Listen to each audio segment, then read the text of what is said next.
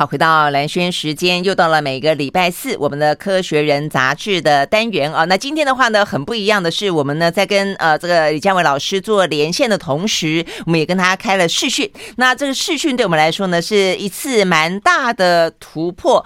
我突然之间觉得，为什么不早点这样子做哦？因为呢，老师的家里面呢有好多好多的宝贝。那所以呢，今天呢，既然开了视讯呢，我们不但是可以看得到李佳伟老师的脸，还看得到李家维老师正在做。的一些相关的研究，还有呢，他的呃整个的嗯家里面的各式各样的宝贝啊，不管是什么琥珀啦，不管是他的收藏啦，呃，都可以看得到哦。所以呢，嗯，接下来的话，我们会有要进入一段呢非常非常身历其境的呢这个科学人杂志的访谈。所以好，很开心的邀请到的是李佳维老师，老师早安，蓝轩早，各位听众们早。今天早上的安排有点出乎我意料之外。一个礼拜之前说要试训，但是我没有接到任何通知。刚才五分钟前说要试训了，我手忙脚乱，怎么办呢？想想，既然要临场感，大家就看看我在干什么吧。对，所以嗯，嘉伟老师是手持的摄影镜头哦，很厉害哦。这是我的工作室。嗯。早上一早，我正在看。琥珀啊，我开心的收藏。想想就从这里开始吧。兰萱，嗯、我们这期《科学人》杂志有一篇文章是谈呃年菌，对，叫做《科学剪影》，里头有四张了不起的照片。对，嗯，就由我这里来放给大家看看，好吧？好啊，好啊，好啊。嗯，你看看这个。对，现在摆在老师桌上的呢是《科学人》杂志啊，这个呃的这个照片。这照片上面，我在看的时候，我就心里面一直想说，我要问嘉伟老师，那一个一个的球，像是花苞一样的，有那种呃很漂亮的呃绿色。芥末绿也有很可爱的呢，呃，这个是像蘑菇一样的，还有呢，像是那个咖啡色的一个一个呢，呃，这个有秋天的感觉，秋意浓。还有一个呢，上面有一大堆的棉絮，像是爆开来的时候正要开花，那都是年菌的什么东西呀？好，由我来细细说。好啊，好啊，我们就以画面来谈吧。好好好，这些是秋天的时候。拍着的显微影像，嗯，那应该是把树林里头的这些标本，呃，也许在野地，也许在实验室拍的，但是无所谓。现在我们正好是秋天，这个故事要从秋天谈起。嗯嗯，刚才蓝轩说的那些漂亮的花，是一个一个叫子实体，子实体，像我们吃的羊菇、香菇就是子实体，是不是？但里头有无数的孢子在里头，所以每一个球里头散开以后，它也许弹开，也许裂开，啊，满天飞的孢子就散落出来。过了冬天，嗯，春天来了，这些孢子在潮湿的土壤上头就萌发，变成一个一个的单细胞的变形虫。这些变形虫在树林里头，在潮湿的土壤上开始滑动。那么一边走一边吃土壤表面的细菌，以及落叶上头的细菌或腐败的东西，终究它就把有用东西吃进来，在细胞里头把它消化了。嗯嗯。那么它中间持续的分裂成长，但是都维持单细胞的状态。嗯哼。那么到了秋天，天气开始变冷了，食物减少了，这些细胞竟然就会开始。聚集在一起，可能几百、几百、几千、几万个细胞，不晓得以谁为中心，就长出了刚才你看到的那个漂亮的子实体。这个中心是了不起的一个生物现象。你想想看，在人社会里头，要当领导者，也许他长得漂亮，也许他有政治魅力，他话讲好，等等之类的。大家信服他，就追随他。在这个黏菌的世界里头，比谁分泌出来的特定的化学分子比较浓，大家就跟随他。比较浓是比较可以结成子实体吗？是这个意思吗？不是，不是。诱惑啊，就好像擦香水一样，这些男人就跟呃费洛蒙一样就这样，荷尔蒙就这样子蜂拥过来，嗯、是不是？所以某一个细胞它分泌出来的特定化学分子比别人浓，大家就往它中心聚集。哦，是这个意思。嗯，几千几万个形成一大团，那开始往上成长、嗯、分化，就变成刚才我们看到的漂亮子一颗一颗。哦，是这个意思。嗯，现在我给大家看看我显微镜底下的影像。这是我的显微镜，是不是？是是，我们那时候就一直说，老师要让我们看看他的琥珀，结果我们现在正在看琥珀。你看到没有？嗯，那什么？一个一个花生米大小的琥珀。哦，你看它的右边有一个颜色比较深的颗粒。有有有，什么像一个小蜜蜂吗？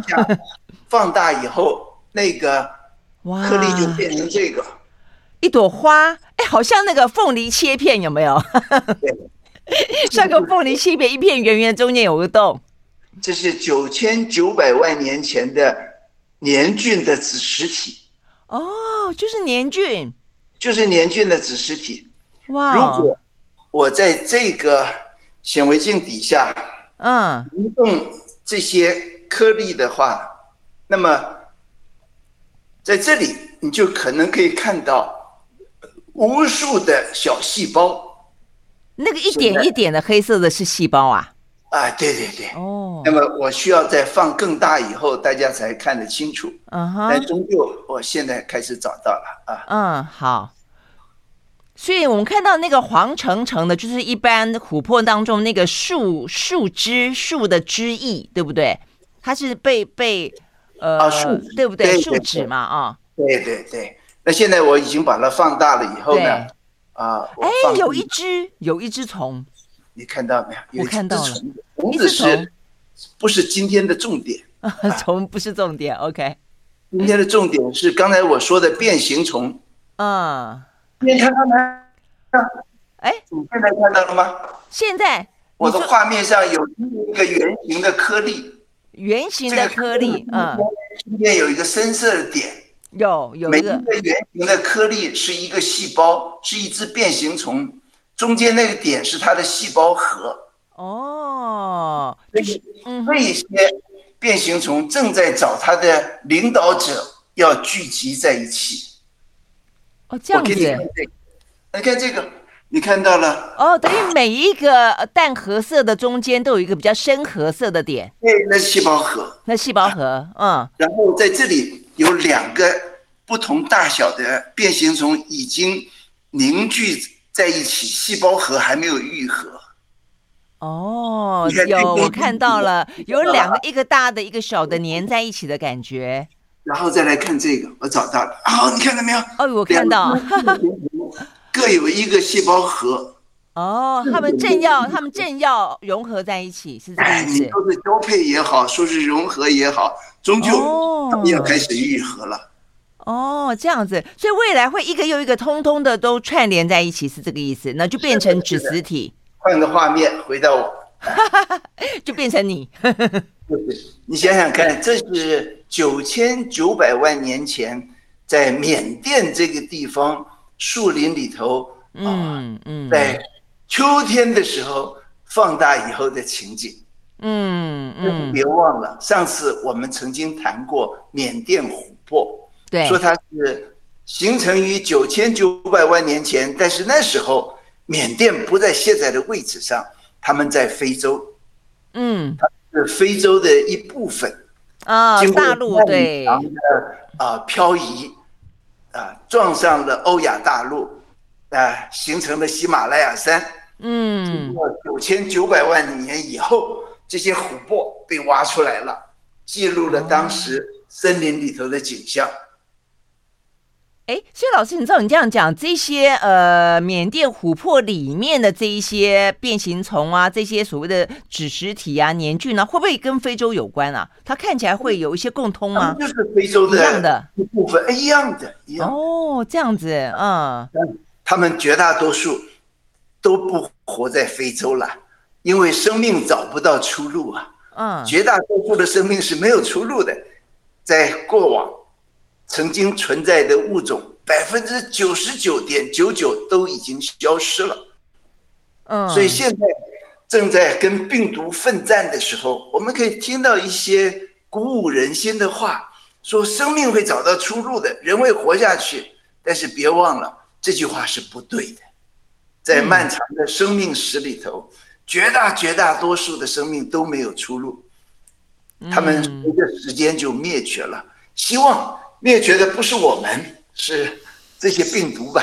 但是这个事情是我有感而发，现在当做今天谈话的开场吧。嗯嗯，对，我们待会儿呢就要来聊聊呢，呃，这一期的《科学人》杂志，因为这些《科学人》杂志花了相当大的篇幅哦，来报道有关于新冠病毒呢怎么样的改变世界。意思就是说呢，即便现在的欧美国家呢已经慢慢的走向趋缓跟病毒共存这样的一个呃概念当中模式当中，而台湾正在开始准备哦。但事实上呢，呃，他们谈到的就有关于病毒呃怎么样的在未来其实持续的会在，它并不是说。取款之后就没了，它会持续性的呢存在我们的社会。这个新冠病毒，同样的，它可能改变了我们的一些工作形态，改变了一些我们的文化，甚至改变了我们一些呢，呃，比方说 mRNA 疫苗，可能未来会继续的呃扮演非常重要的角色，可能会应用在更多其他的层面，包括呢 PCR 的检测。现在台湾最近正在讨论 PCR 的检测，台湾呢还是一样哦，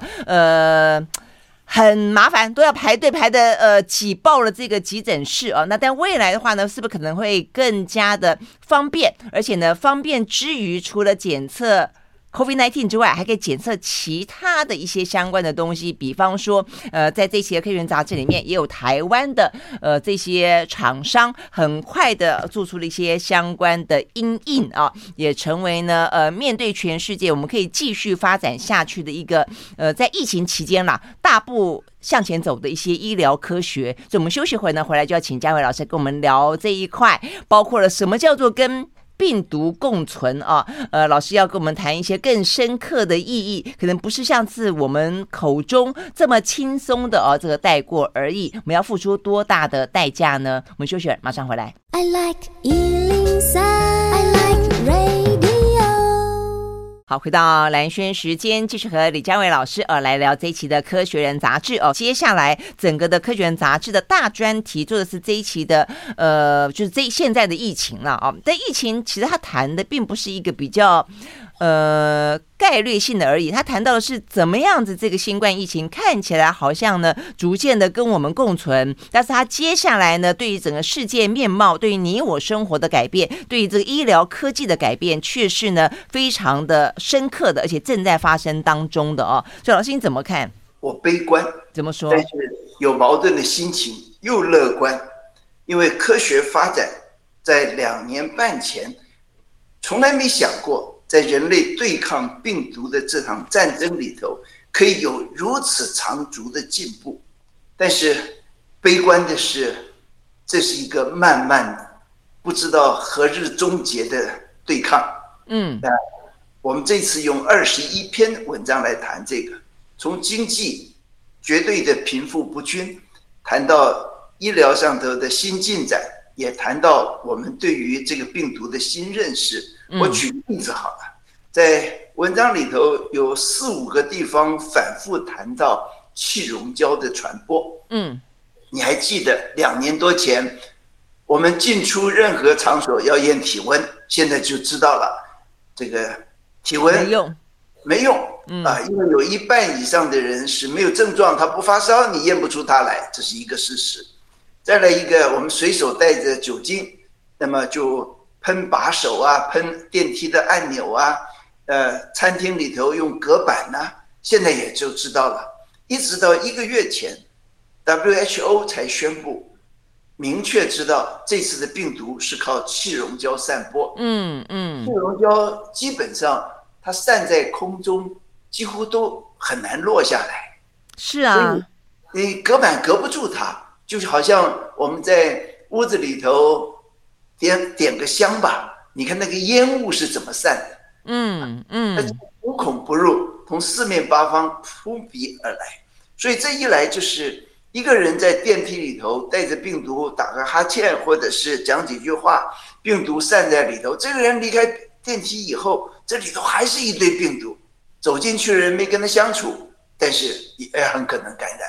所以终究这些是让我们对于病毒的认识多了很多。而且这一部分很奇怪，老师，你有没有发现，其实有关于气溶胶传播这件事情，在几年前，就这这两年间，一直有人提出来有这个可能性，但是其实多半的科学家都没有真正的去证实它。所以一直到一个多月前，WHO 这样说之后，我发现其实台湾也没有太多报道，哎，所以呢，照这样的说法，其实只有口罩，只有口罩听起来是呃唯一比较具有效果的一个隔离的方式，不是吗？是的，是的，嗯，谈到口罩，对，呃，我们就谈到这期《科学人》杂志在二十一篇文章里头，特别提到科学离不开政治，以及在认识不清或者是别有用心的导引之下，很多的科学知识不能够正确的用在防疫上头。嗯，我举个例子好了，呃，大家很清楚，美国一开始是否决口罩的。必要性，必要性，嗯，等到他们全境爆发了以后，无可避免的让这个病毒持续的快速的蔓延，最后就想出了一个口号，叫做“与病毒共存”。呃台湾也开始引用了这句话。在三天前，我读到了一篇文章，是台湾呃我们中央研究院的一位生物医学研究所的所长写的建言，他透过。陈建仁副总统向中央指挥中心提出很强烈的意见，说我们不要再强制戴口罩吧，然后让病毒疫情在两个月之内快速的爆发，接着就准备迎接新生活或者回到过去。我看了以后惊悚极了，嗯，这是一个多危险的言论。我们一般的认为的病毒共存，可能在社会当中哦，可能不清零，但是事实上老师谈到的是，它可能在我们的人体当中，它也产生了相当深刻的变化跟代价。嗯，这个我先从现实面谈起好了。呃，大家都了解艾滋病，艾滋病的病毒感染了病人之后，它的基因就深埋在我们细胞核里头的 DNA 里头，变成我们染色体的一部分。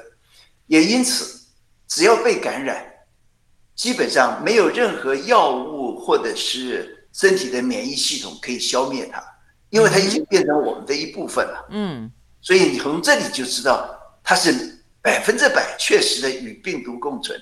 嗯哼，艾滋病用的药是抑制它爆发出来，但是它的存在是永远的。疱疹也是病毒引起的，有些疱疹的类型呢。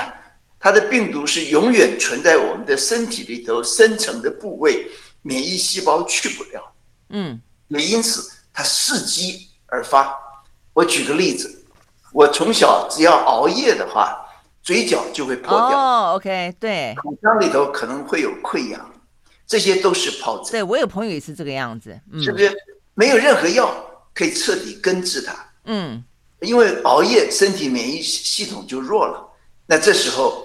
它深藏在啊、呃、身体里头的位置，它就爆发出来，所以这是与病毒共存的案例。但是呢，终究它不致命。嗯，刚才我跟蓝轩闲聊的时候提到，在三五年前，《纽约时报》有一个惊悚的标题，说无数的病毒深埋在我们的基因、我们的 DNA 里头。嗯，它讲的就是这几这些年来基因定序。很明白的发展有了成就，大家突然发觉，一个人身体里头竟然有十万个段落是病毒的段落。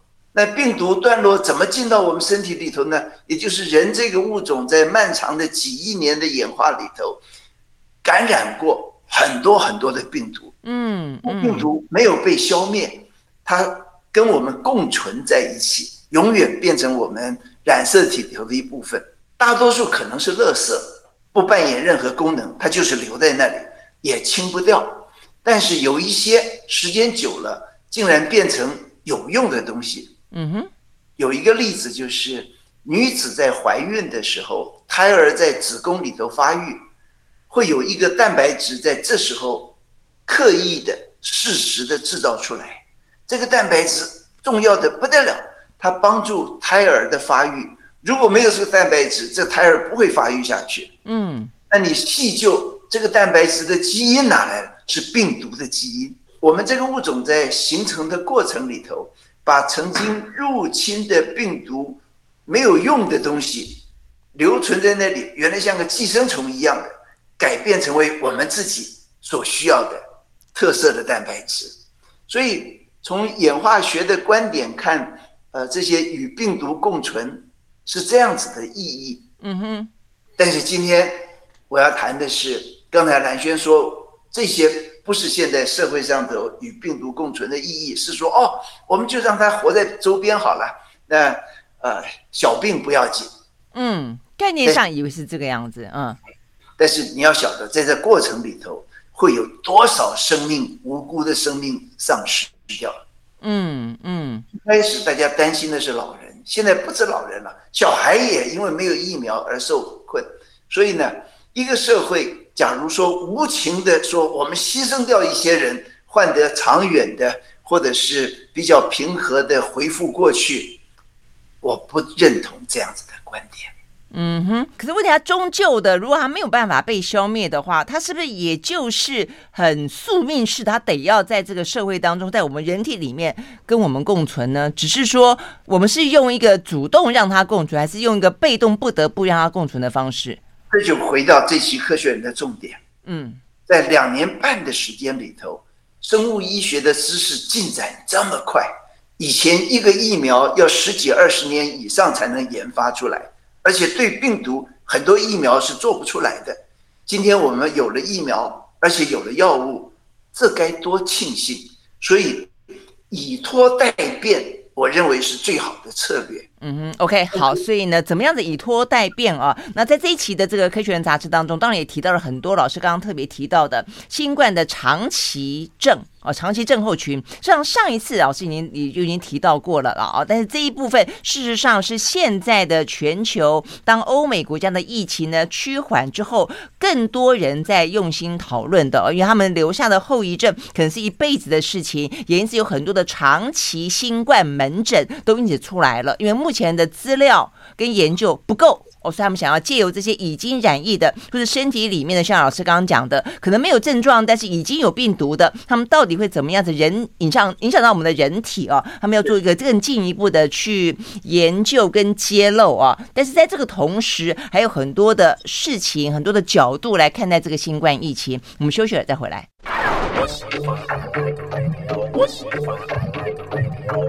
好，回到蓝轩时间，继续和线上啊，这个包括我们视讯呢，正在连线中的李佳伟老师啊，来继续谈这一期的《科学人》杂志。刚老师特别提到了说呢，跟病毒共存，要等到整个的社会达到所谓的群体免疫，可以跟病毒共存之前，欧美国家付出了相当的代价。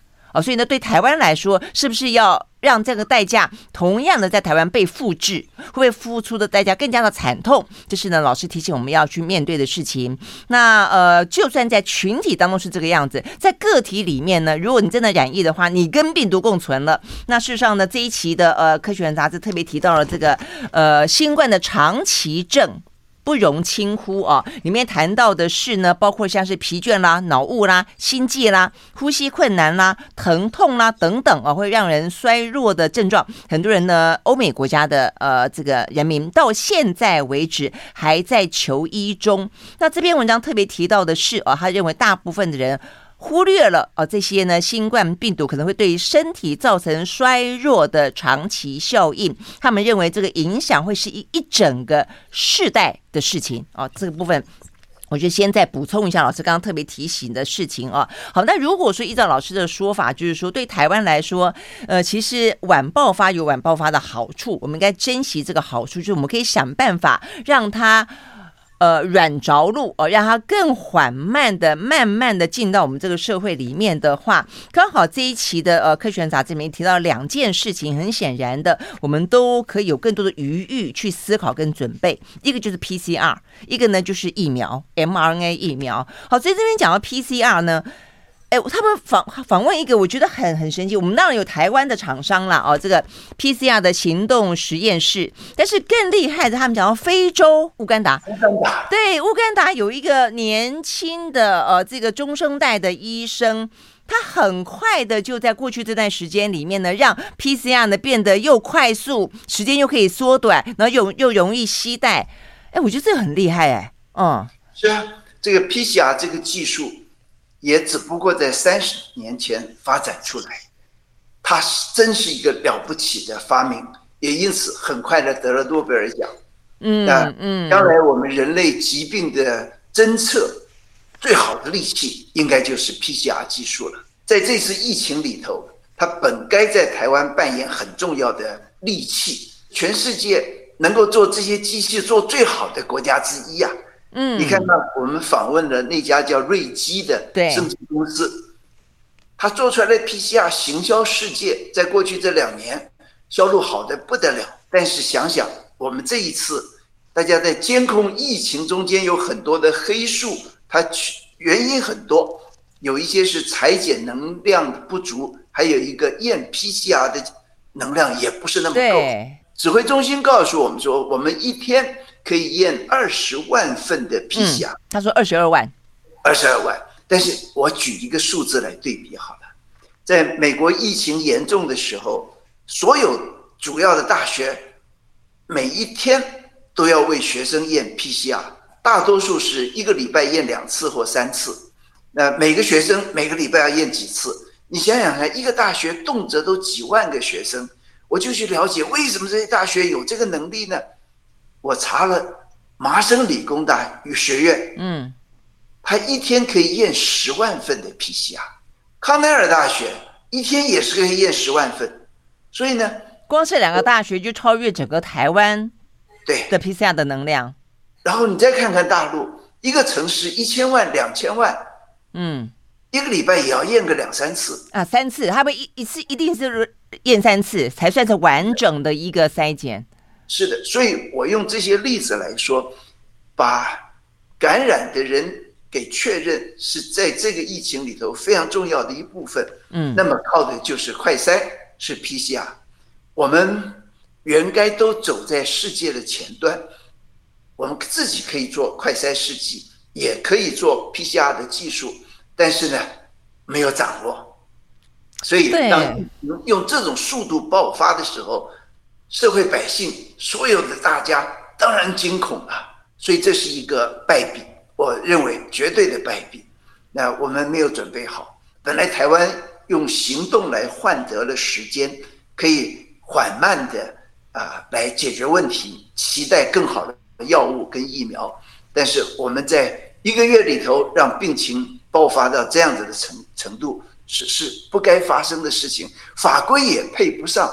我在两天前接到香港城市大学教授的一通慰问的电话，因为三个月之前我打电话给他，同情他在香港的遭遇，现在他打电话给我，现在嗯。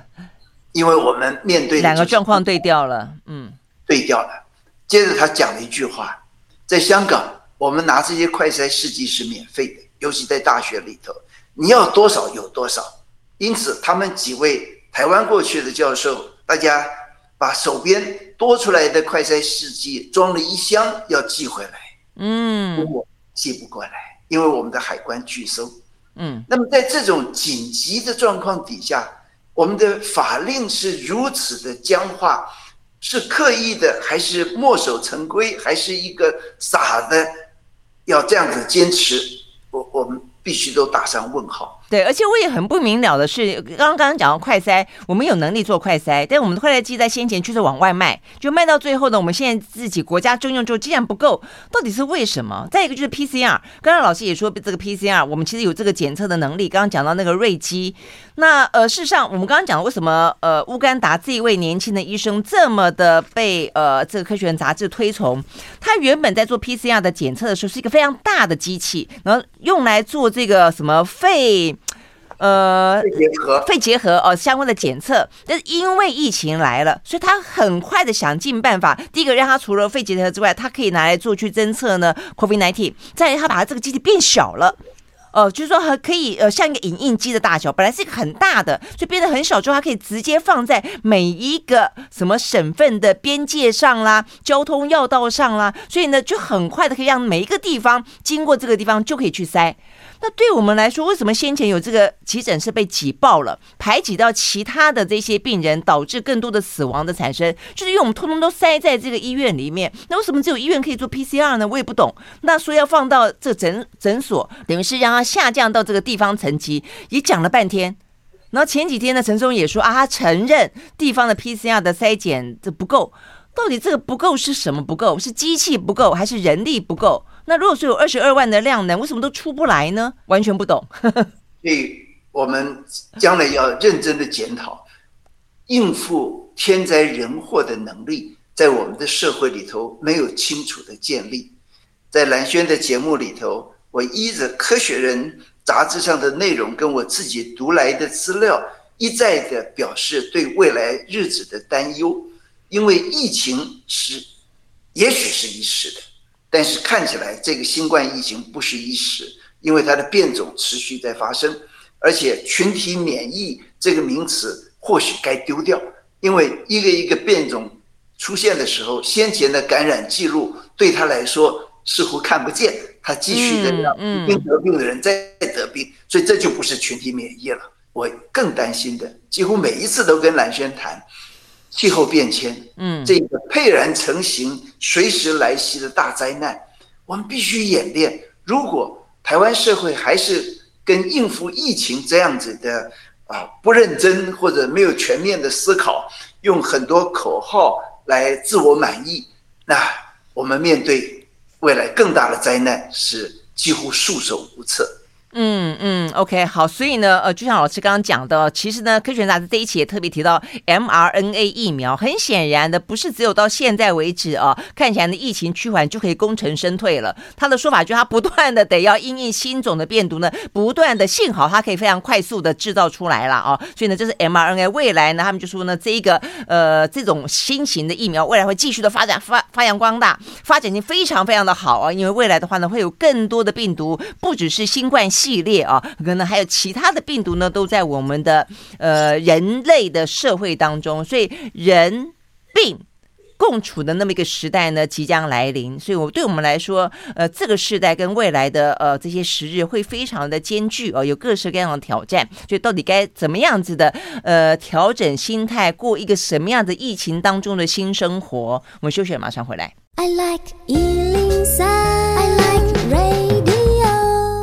好，回到蓝轩时间，继续和现场而且包括视讯，我们在连线中呢看到的李佳伟老师呃来谈《科学人》杂志啊。那最后三分钟的时间呢，我们还是让老师呃呃来给我们提醒一下，接下来可能会是面对一个什么样的一个呃新冠的生活跟一个什么样子的挑战啊啊，包括我们刚刚讲到 PCR，其实是一个呃可以帮助我们比较。软着陆哦，随时的可以提高警觉，不要避免有那么多的黑数。但是显然的，呃，证明了不管快快筛，不管 PCR，我们的准备事实上是不够的啊。所以，我们到底该怎么样子去建呃继续面对？不管从政府、从我们的学术单位、从我们的个人，老师你怎么看？两年半过去了，我心中沉痛的是，我们学界的成就有没有像当年所宣扬着那样子的辉煌？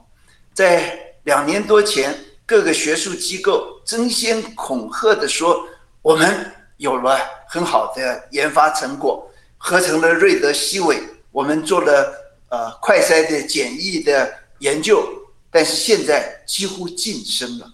也就是我们明白的没有扎实的科研，看到了民间的成就，但是大量研究经费支持的官方的学术机构在这时候噤声。”这是让我担心的。无论是天灾人祸，我们都需要有扎实的科学进展。这时候，我还是非常郑重的呼吁：科研需要有经费，需要有人力投注，但是不能虚浮的大量的自我宣传，这个是经不起时间考验。嗯嗯，老师刚刚这样讲，这其实在这一期《科学人》杂志里面也有特别提到，呃，科学研究在这一次的疫情当中显现出来非常珍贵的价值，就在于说，它终于引起了大家的注意跟资金的注意了，大家终于愿意投注足够多的一些心力跟。人力跟物资在这个里面了，但是对台湾来说，老师你刚刚没有这样讲，我我真的有点差点忘记了。确实，哎，在疫情之初，我们不是说我们可以自己做快筛，我们还可以自己做一些什么抗病毒的药物吗？时间在检验当年的这些浮夸的宣传，嗯，内部的自我得意是经不起考验的。嗯嗯，OK，那我们应该用什么样？那个人呢？个人应该用什么样的方式来来过日子呢？看起来好像努力的自保。上一个月我已经提过，我几乎自我隔离了。现在我还是采取这样子的生活方式。兰萱，你的节目播出之后，我接到了一些转述，也有一些人说：“哦，李教授他自己有地方躲，但是我们没地方躲。”我要谈的是全面性的。生活习性的改变，嗯，在过去这两个礼拜，我停止参加任何公开的活动，一切都用视讯来解决。这个讲起来对很多人也办不到，每天要提升，要接触更多人群的，有这样的困难。但是它是一个态度，也就是我们尽量的减少自己暴露在病毒底下的机会，度过长一点的时间。等待更多的科学成就，是真正的自我保护的一个方法。嗯、别轻忽的说没有症状啊，轻症或者是如何如何，这些都已经被清楚的指出。我们今天没有群体免疫这样子的一个啊便宜的口号了。嗯嗯，对，所以我刚刚说的这个老师讲的态度，我觉得是比较重要的哦。就是说，你未必是要真的用空间的方式来把把自己隔离，但至少戴着口罩，然后呢，用一个比较呃自我提醒的一个态度来面对接下来台湾要呃进入的这个呃疫情的高峰期，我觉得是真的是还蛮重要的啊。好，今天非常谢谢呃嘉伟老师，真的希望就是有嘉伟老师的提醒，还有这一期《科学人》杂志啊当中欧美国家的一些呃走在前面的经验分享。想了，可以让我们呢，呃，用比较轻松的啊，而且呢是结果来说是一个好的结果呢来度过，对不对？嗯，是的，期待。好，好，谢谢老师喽，谢谢，嗯，我们大家都保重，谢谢，谢谢，拜拜。